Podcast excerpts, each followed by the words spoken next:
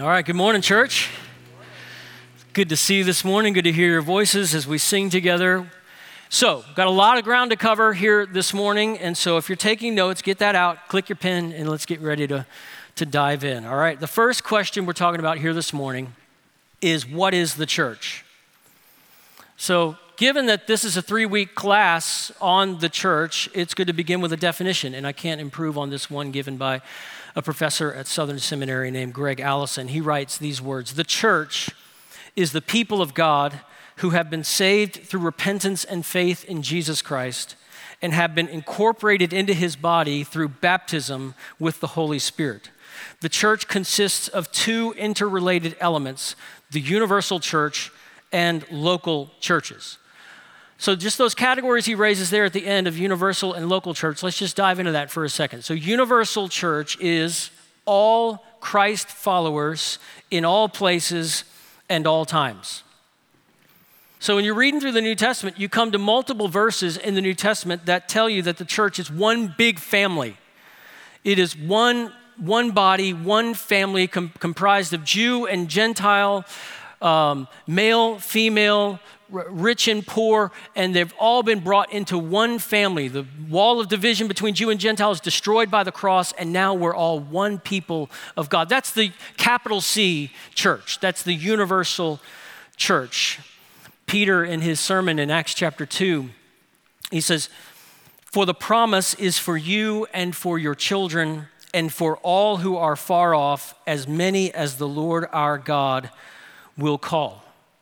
And in other places you see in the Bible where it says things like, everyone who calls on the name of the Lord shall be what? Saved, right? So you're added to the church when you call on the name. You call on the name when you've heard the gospel, right? So downstream of hearing and understanding the gospel is believing and responding and then being added to the church. The church isn't, um, it isn't just us. I don't know if you grew up in a, in a church environment where you might have gotten the impression, even though they didn't tell you this or say this, but you might have gotten the impression that, that the church and the kingdom of God is basically comprised of the people right here in the room. Right? And, and, uh, and the other denominations, even though they might associate with Jesus, they probably need evangelism and they're probably not inside the kingdom. It's basically just us, you know, the three of us or the 10 of us or wherever it might be. Well, the church is way bigger than the people in this room. The church is bigger than the Church of Brook Hills. It's bigger than those who profess to follow Jesus in, in the United States. It is, it is a global entity. It transcends time, it transcends all uh, national borders. It, is, it transcends our denominational distinctives. It tr- transcends tribalism. It outlasts our denominations. It is, it is multiracial, the church. It is multi ethnic, male, female, rich, poor, old and young. God's people, this is the awesome, mind blowing thing, is God's people all over the world this fine morning join with the praises of heaven. Hebrews chapter 12, 22 to 24 says that when we join together in gathered worship, wherever believers are joined as local churches, we sing with festive crowds of angels together with one voice proclaiming the praises and glory of our God. That's universal church, big church, all the redeemed by Christ's blood. Next point is this how do we become part of God's church? How do we become part of God's church? Answer God draws us to himself through the hearing of the gospel. We respond by turning from sin and trusting in Jesus Christ. So the Apostle Paul will talk about in various places the response that's necessary of people in order to um, be brought into the kingdom of God, to be brought into the church of Jesus Christ. And it's repentance and faith. It's turning from sin and trusting in Jesus Christ, putting your faith in Christ. Paul says that in 1 Thessalonians 1 9. He talks about repentance. He says, They themselves report what kind of reception we had from you. That is, when the gospel was proclaimed there, how was it received? What kind of reception did it receive? He goes on to say, How you turned to God from idols to serve the living and true God. That's, that's repentance. That's Paul saying, You were facing the wrong way, like all the rest of us were. And then when you heard the gospel by the work of the Spirit, you turned around. You faced the right way. You faced toward God. It's repentance, and the other side of the coin of conversion is faith. Paul talks about that in Ephesians chapter 2, verse 8. For you are saved by grace through faith. And this is not from yourselves, it is God's gift, not from works, so that no one can boast. So we repent and believe. We turn from sin, we trust in Jesus Christ, and as a result, we are folded into the church. We are brought into the body of Christ. So there's universal church, and then there's this other category that uh, the, the quote I was reading earlier on talks about, and it's local church. So, what is local church? Local church is a group of Christians who gather together in some locality, engage in worship, are led by pastors, baptize and administer the Lord's Supper. And that's what you see happening in local churches in the New Testament is they have identifiable leaders, elders. So when the church is planted and people believe, so evangelism happens and then people become followers of Jesus. And then it says that the apostles came back through town to all those new churches and appointed elders in each one of those churches. So there's structure, there was governance, there was worship gatherings, there were elements of worship that they embraced as a local church. I love this quote from Kevin DeYoung in his book, Why We Love the Church. He writes To say the church is the people of God is not the same as saying wherever Christians are, there you have a church. So just pause for a second.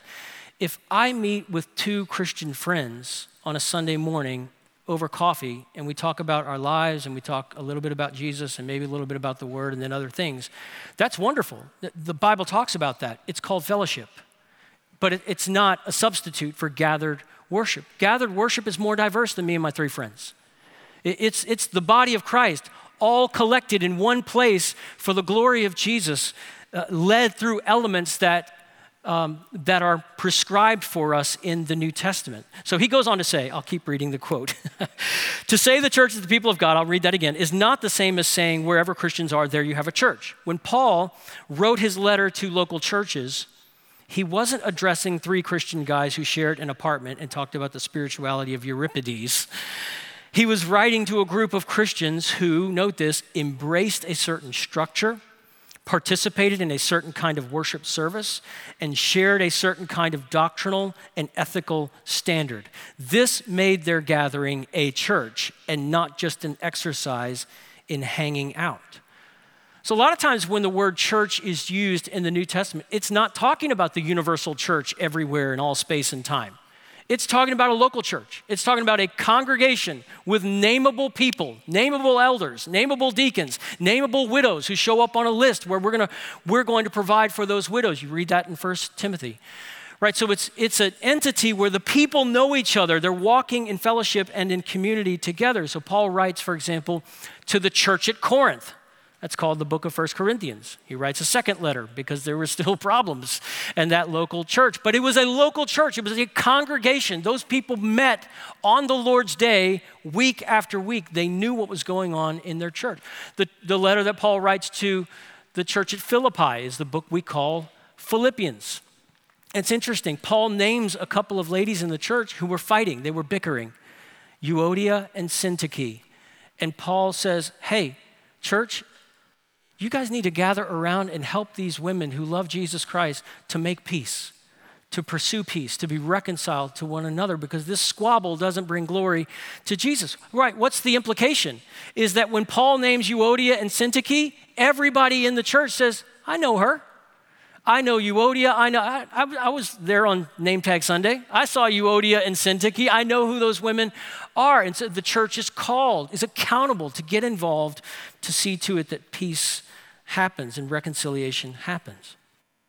So, becoming a member, this is the next point in your notes, means it's basically you saying this I want to commit to love Jesus, grow in Jesus, and make disciples of Jesus with y'all.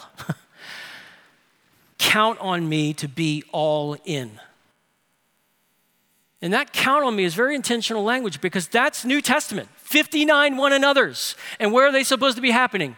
In the congregation that is called the church at Corinth, in the congregation that is called the church at Philippi, in the congregation that's called the church at Colossae.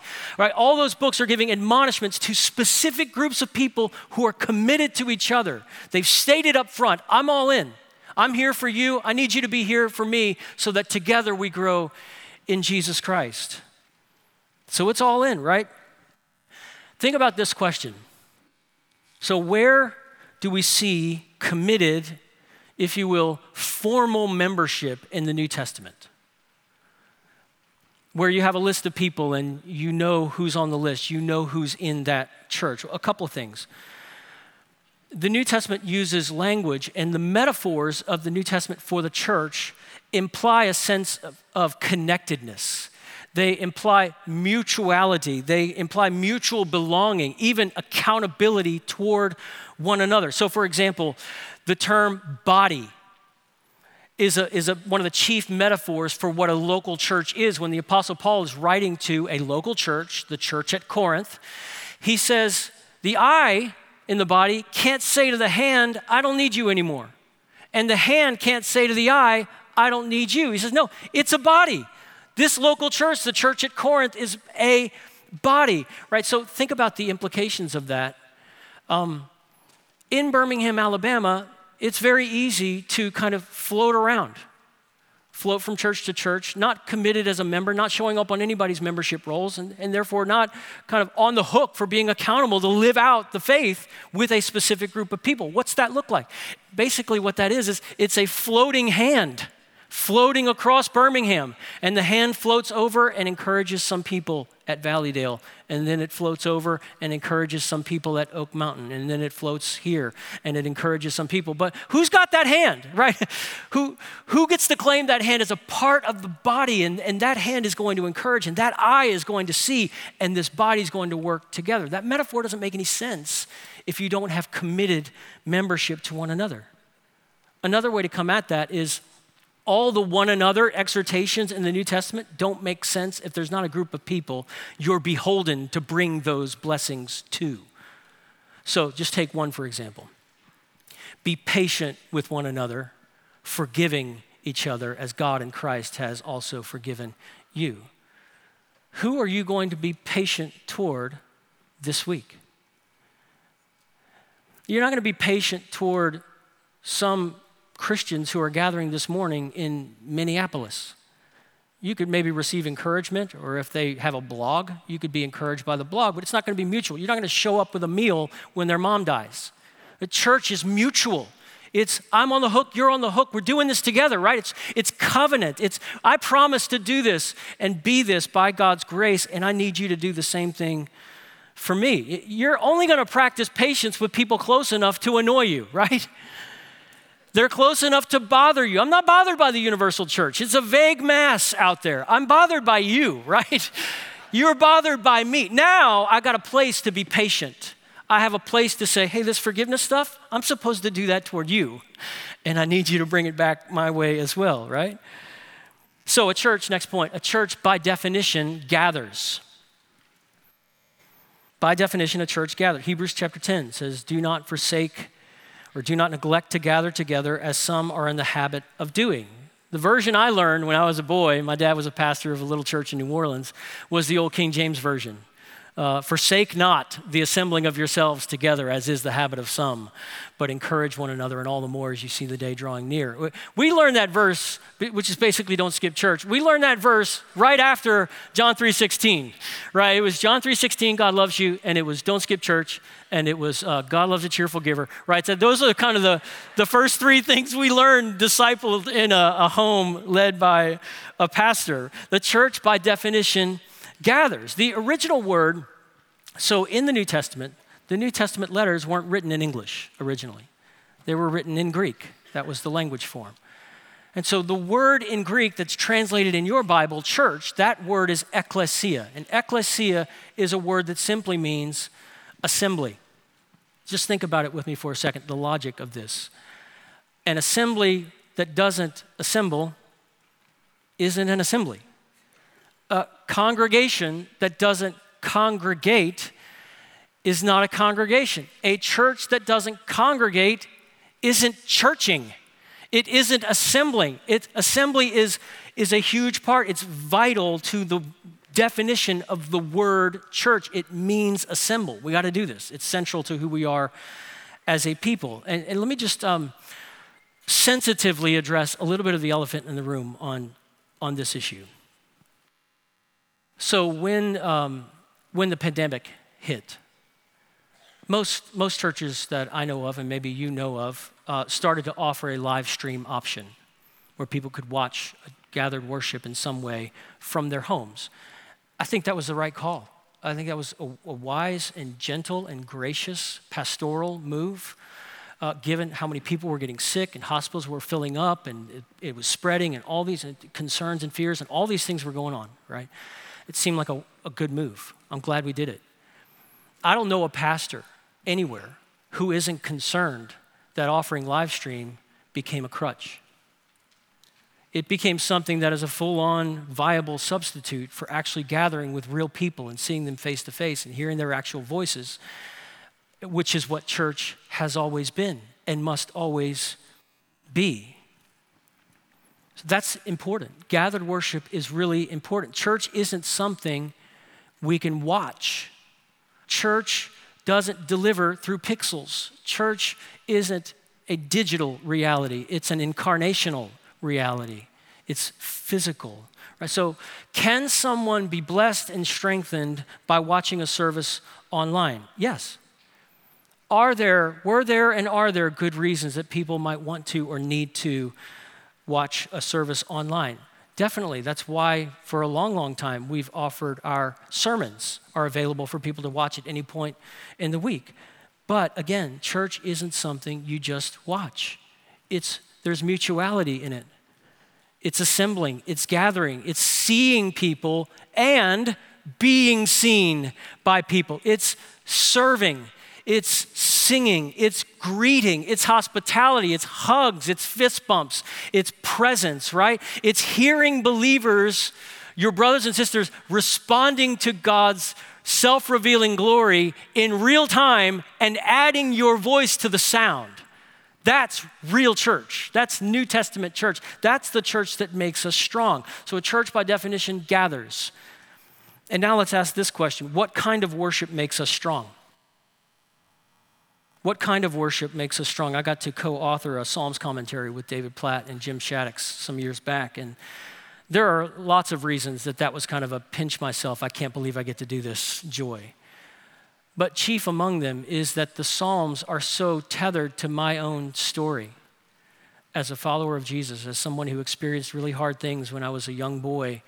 And the only book in the Bible that made any sense to me was the Psalms because I hear them groaning and agonizing and anguished and dry and needy. And it's like, I, this book gets me. Like, I, can I say this stuff? And I would say this stuff.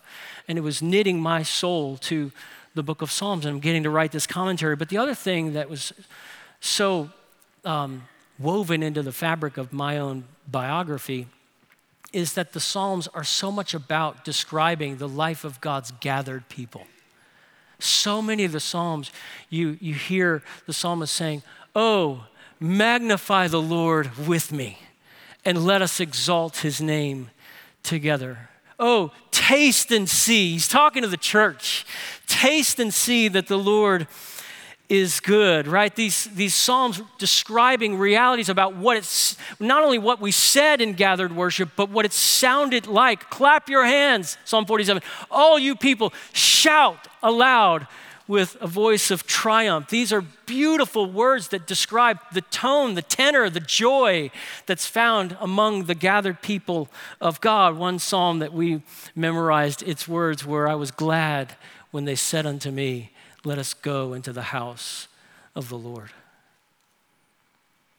I've read these words a thousand times Psalm 100 Make a joyful noise to the Lord, all the earth. Serve the Lord with gladness come into his presence with singing. Know that the Lord, he is God. It is he who made us, and we are his. We are his people, the sheep of his pasture. Enter his gates with thanksgiving and his courts with praise. We had a song that just con- converted that into a song. I will enter his gates with thanksgiving in my heart. All right, we just we just took that verse and just turned it into a song. Because what? Because we were doing that. We were entering the gates together and worshiping our God together. I've, I've not just read those words, I've experienced Psalm 100 a thousand times.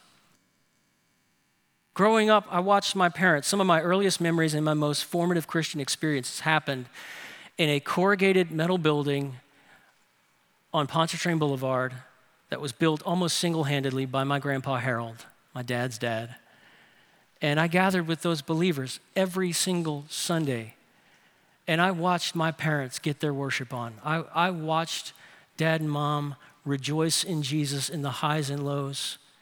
And I listened to suffering saints heave their threadbare souls on the rock of ages. I watched it Sunday after Sunday, and I'll never be the same. It, it transformed me forever. Just, just in terms of the motive for doing this series over the course of three weeks and bringing the membership class all the way to you, let me just say why we're not doing that and say why we are doing that. We're not doing that because, hey, we really would like a, we'd like a bump in numerical growth. That's really the, the main agenda that we're after. It's just not. If you've been on the Brook Hill staff for the last year, you've heard me use the term numerical growth or concepts like it exactly zero times. Because the growth that we're interested in is not primarily numerical. I mean, if God adds to us in coming days and people are getting saved, praise God. I mean, we pray for that kind of effect. But we don't want numerical growth without healthy growth. If there's going to be numerical growth, let it be accompanied by deep, healthy, solid, gospel centered community. That's the growth that matters. The other one is, is a fringe benefit. We're putting these things in front of you not for that reason. We're putting these things in front of you because they matter in the Word of God. They matter for you. Th- these are necessary parts, vital aspects of what, how God makes you strong as a Christian. Let's talk about our gatherings. So, um, if you've attended Brook Hills for any length of time, I hope this is really obvious to you. If this is your very first Sunday at the Church of Brook Hills, number one, welcome. So glad you're here. I hope that even if this is your very first Sunday, this is obvious to you. That we're not interested in gimmicks, not interested in doing something novel, something the church has never done before. We're not interested in doing something new. We're interested in doing something old. Uh, roughly 2,000 years would be right on the money. We, we would like to be able to put our finger on a verse in the Bible for every element that we do when we gather together so that we can say, look, God knows how to build a believer. He told us to do this when we gather. Let's just do that. Let's not get clever. Let's not get innovative. Let's do this. God knows how to strengthen us. Let's do the stuff that He promised He would do and strengthen us through. So, what kind of worship makes us strong? Worship where God's word sets the agenda. So, we don't just want the content of our worship to be full of Scripture, we want the elements of our worship to be directed by Scripture. Why do we do what we do? I mean, from stem to stern, our entire worship gathering is driven by the Word of God and the self revealing plan of God. Why do we sing? It's what we did when we first began our worship gathering. Why do we sing? Because Colossians 3:16 and Ephesians 5:19 says, "Sing, make melody in your hearts, admonish one another and teach each other in psalms and hymns and spiritual songs." We didn't make this up. We sing because he tells us to sing. Why do we pray? We had a prayer of intercession. We have that most every single week. Why do we have prayer of intercession moments where we dig in and ask God for things? Because the early church in Acts chapter 2 gave themselves to the prayers, to times of prayer. Why do we induct new members into our faith family by means of baptism? Them stepping forward in obedience and saying, I follow Jesus. Why do we gather around the Lord's table on a regular basis throughout the year? Because all of that is in the Bible. Acts chapter 2, it's all there. We pray, we baptize, we take the supper. Why do we preach the word and teach the word? 1 Timothy chapter 4, verse 2. Timothy, preach the word. That's why we do it. Acts chapter 2, you see the church receiving the apostles' doctrine, the apostles' teaching. So there's a teaching of the word, there's a preaching of the word. That's why we're doing what we're doing right now.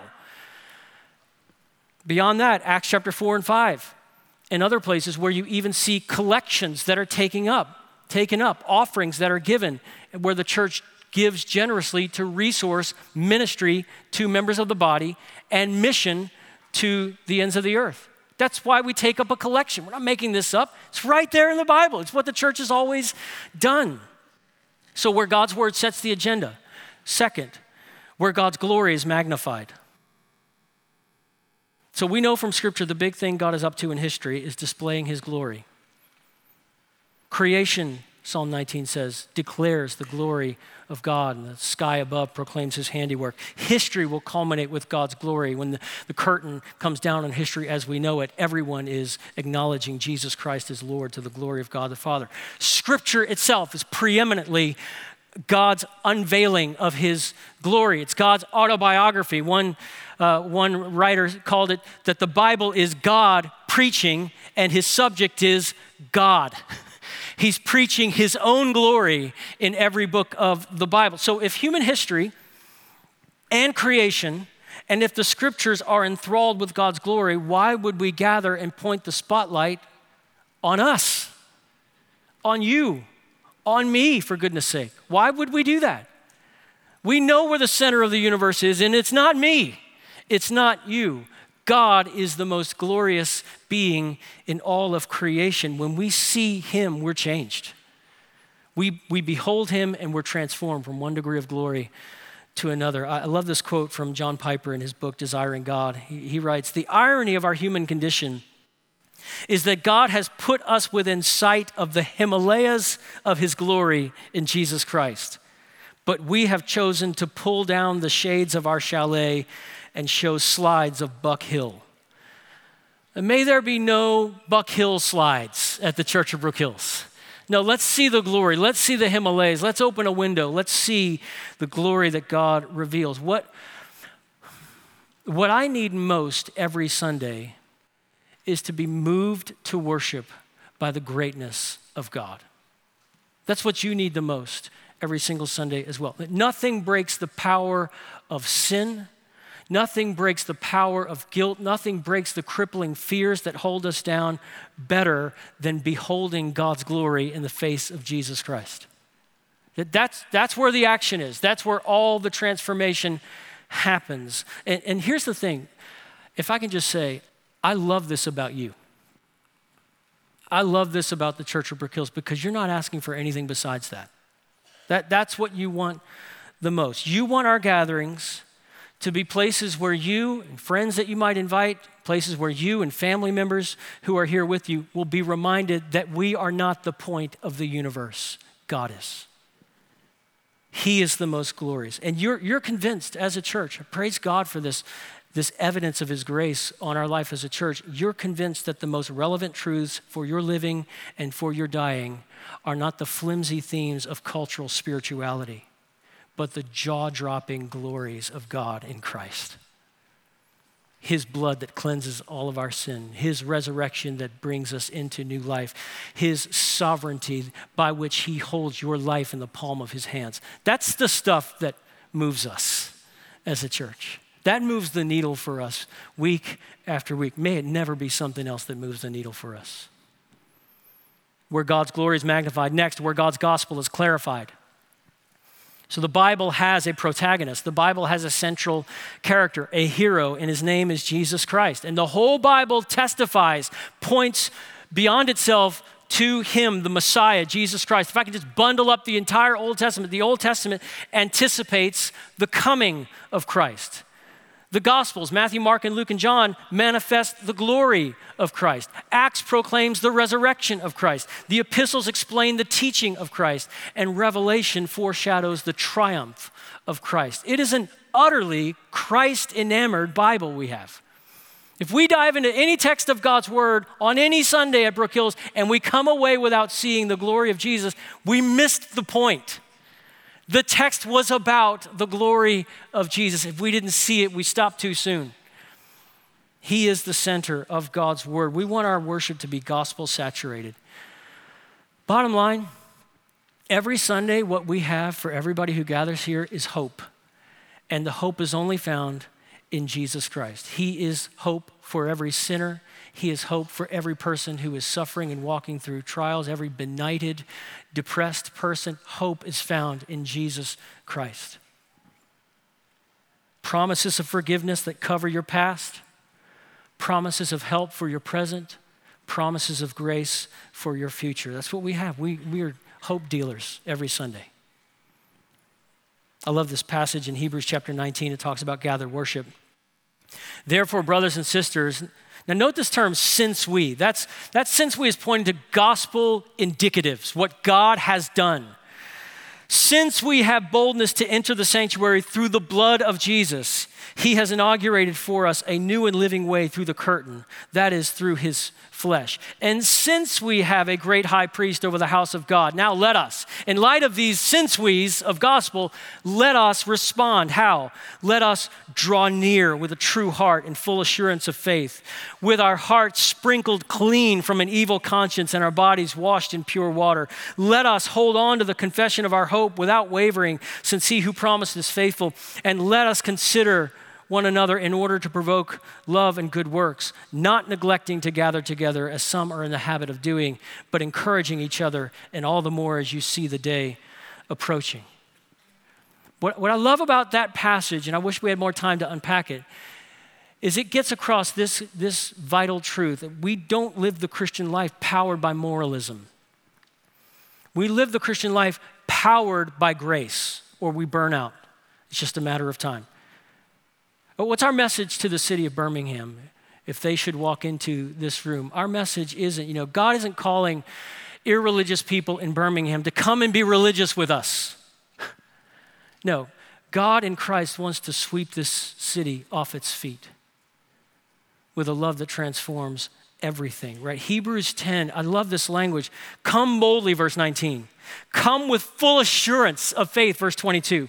Come knowing God has washed and cleansed you completely, verse 22. Come, verse 23, and confess your hope without wavering. These, uh, these exhortations in Hebrews 10 are perfectly suited to the kind of people that we are when we gather. Why do I need to be told, Matt, Gather with those brothers and sisters and confess your hope without wavering. I need to be told that because wavering is my fastball. wavering is what I stumble into this room doing every Sunday. And so I need to be told look up from your wavering heart, your wavering life to the sinless, awesome, totally sufficient Christ. That's where the transformation is. For 2,000 years, Christians have felt like their hope is wavering.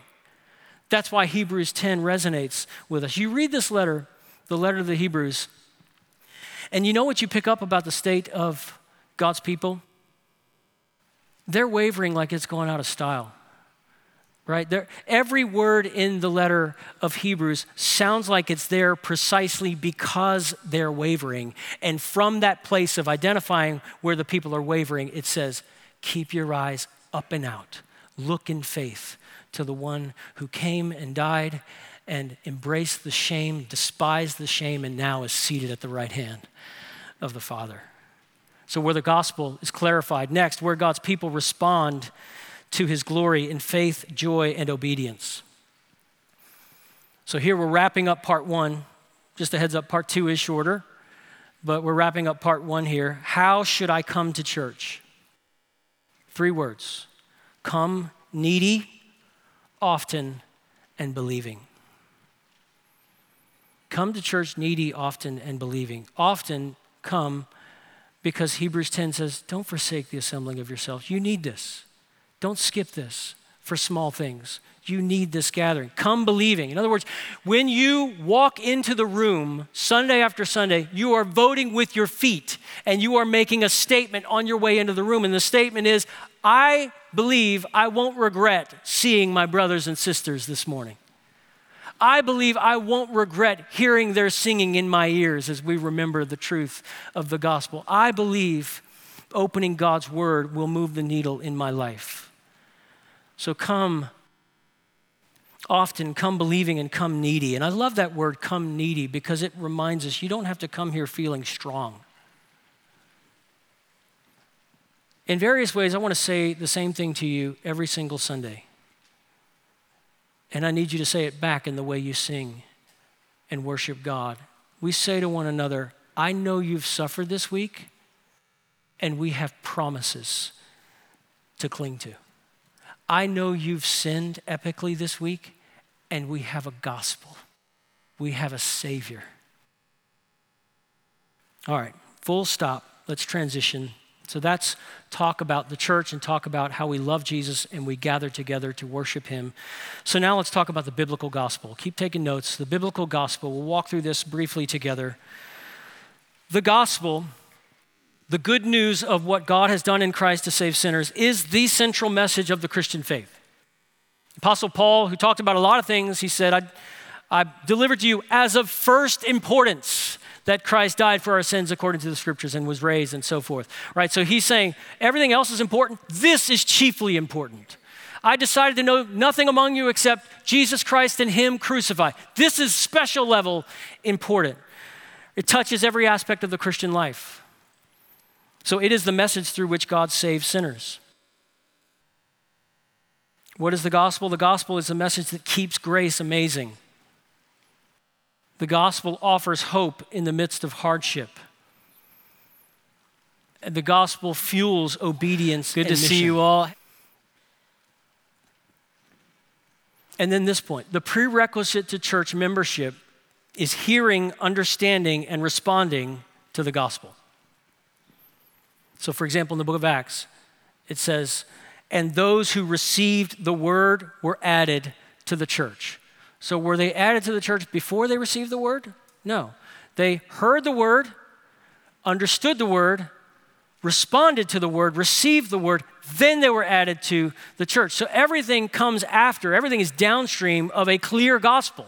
So there's no way for us to kind of say, yeah, the gospel is that thing that goes without saying. It better not be the thing that goes without saying. It better be the only thing we keep saying.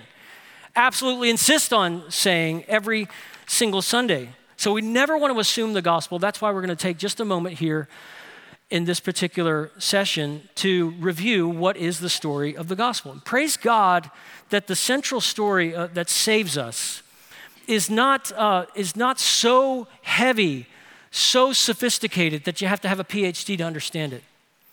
God, as it were, put the cookies on the bottom shelf where the kids could reach them.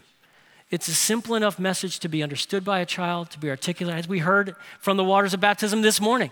It can be understood by a child. When, when um, when our, our family was younger and our kids were littles, uh, I remember one night we were having family worship, and, and I said, Hey, tonight for our time of prayer, let's pray for Mr. Dan and Danielle, who live across the street, and Mr. Frank and Miss Jeanette, who live next door. Just that we would be able to shine his lights and show them what it, what it means to follow Jesus, and we would be a good witness, and then we would have opportunities to share the gospel with them. And Will, right after I said that, before we prayed, our son, who was probably five at the time, he said, I've already shared the gospel with Mr. Dan. And we're like, What? And he said, you know, because at that time in his life, his favorite thing to do outside was to get on his skateboard, and by get on, I mean lay on, on his belly on his skateboard, and just go down the sidewalks of Elmwood Parkway, back and forth. And he was like, I was laying on my skateboard. and he said, I was riding past Mr. Dan. He said, I got up from my skateboard and I said, Mr. Dan, do you know anything about God? And Mr. Dan said, No. And Will said, Do you want to know something about God? And Mr. Dan said, Yes. And we're like, well, then tell us what you said, buddy. Like, don't leave me hanging. Don't make me ask the next question, right? Tell, what did you tell Mr. Dan? Once Will was done reporting back what he shared with Mr. Dan as a five year old boy, it was this moment of just celebrating and saying, Will, you got it all in there. Like, that's the truth. That's the saving truth of God by which He turns people's lives around. And the Spirit works with that message. You put the seed in the soil, buddy. It could, it could spring up to life tonight, it could spring up to life 30 years from now, but you put the seed. Well done, buddy. That was a faithful gospel. So, how do we articulate this gospel as a church? The gospel is a story of how God rescues sinful people through Jesus Christ. Think of it under five headings. So, creation, fall, rescue, response, and restoration. And we're going to watch a video that unpacks this in a way that's understandable by all. So, would you watch this with me?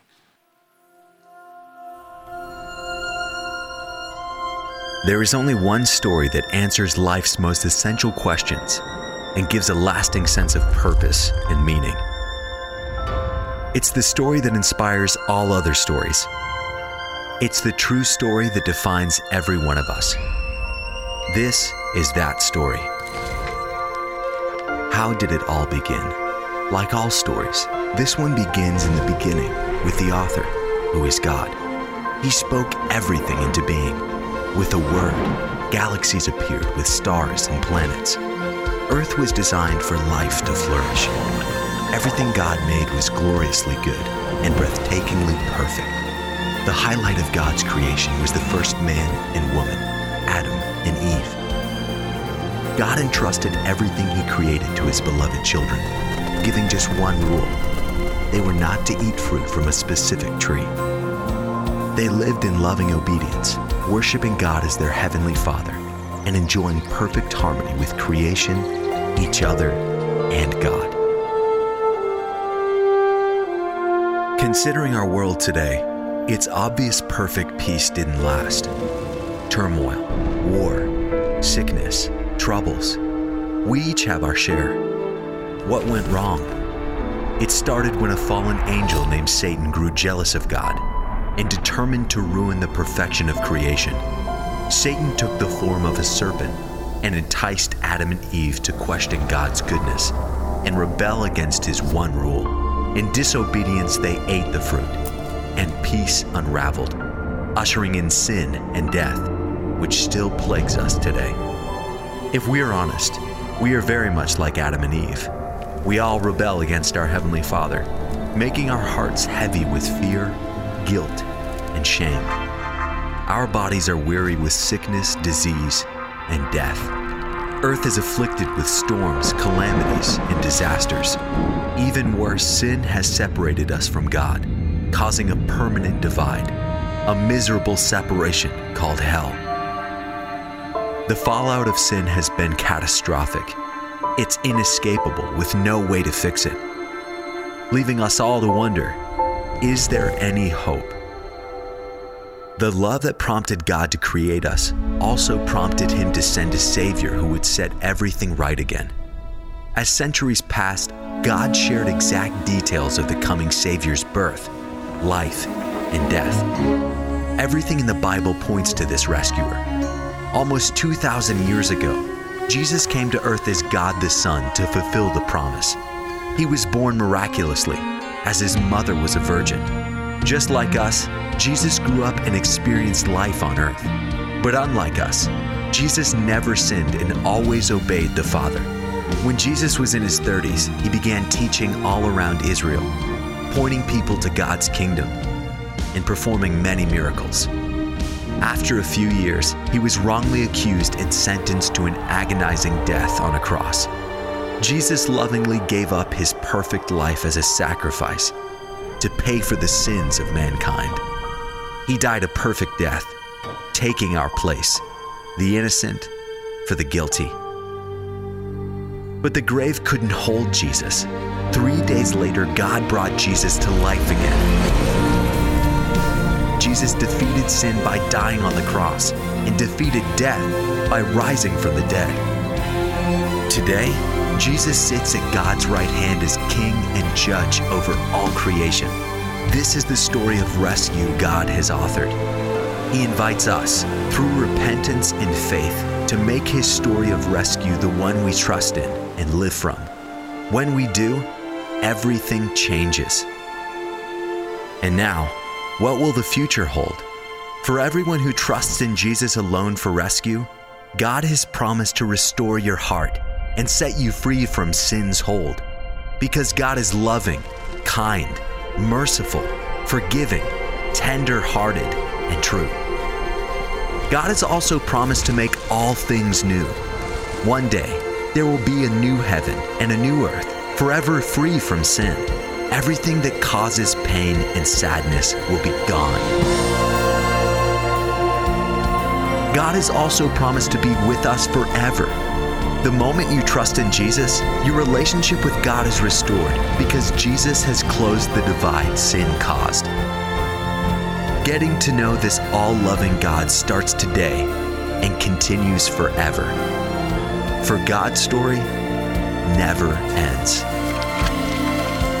You can make God's story the foundation of your life even now by admitting your need for God's rescue asking forgiveness for your sin, trusting in Jesus Christ alone to rescue you, following Jesus in faith from this moment on. This is God's story. Will you Make it yours? Isn't this gospel amazing? Man, praise God. And I would be remiss if we did not have an opportunity, really, this morning to offer the gospel to you, for you to respond. Look, maybe for some people in the room, the conversation really doesn't need to be about church membership. The conversation needs to be about have you trusted in Jesus, the one hope of the world?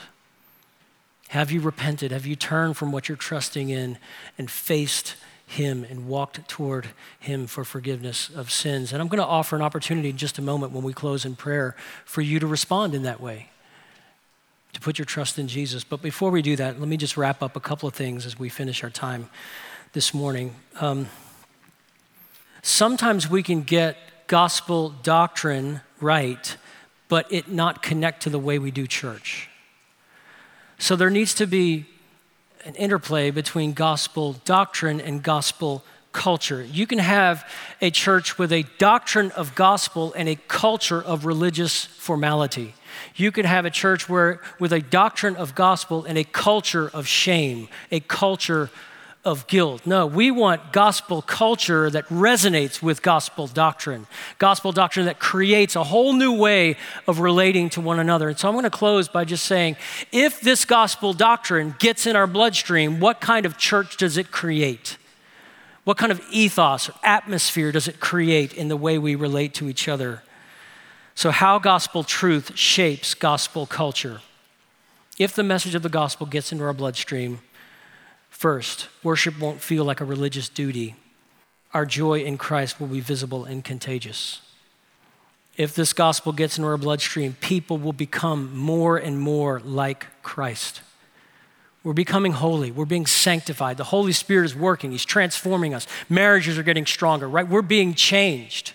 Third, people feel safe opening up hard places, sins, addictions, doubts, fears knowing we have forgiveness through Christ and help from the Spirit. And fourth, this gospel doctrine makes its way into our bloodstream.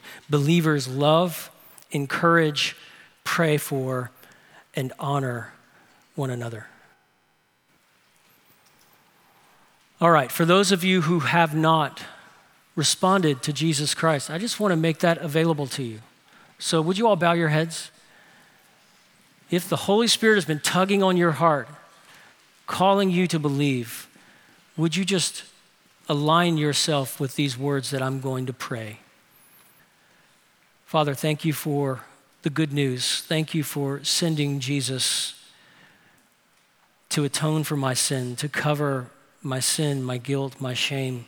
Thank you that the cross is enough to make me completely clean and righteous in your sight. And now I believe in you. I, I believe in Christ. I put my whole faith and I, I place my life in your capable hands. I ran off the rails with my life, and I'm asking you to take it, to lead me, to guide me, to, to be my authority, to be my ruler, my treasure, my Savior. Would you be that for me this morning?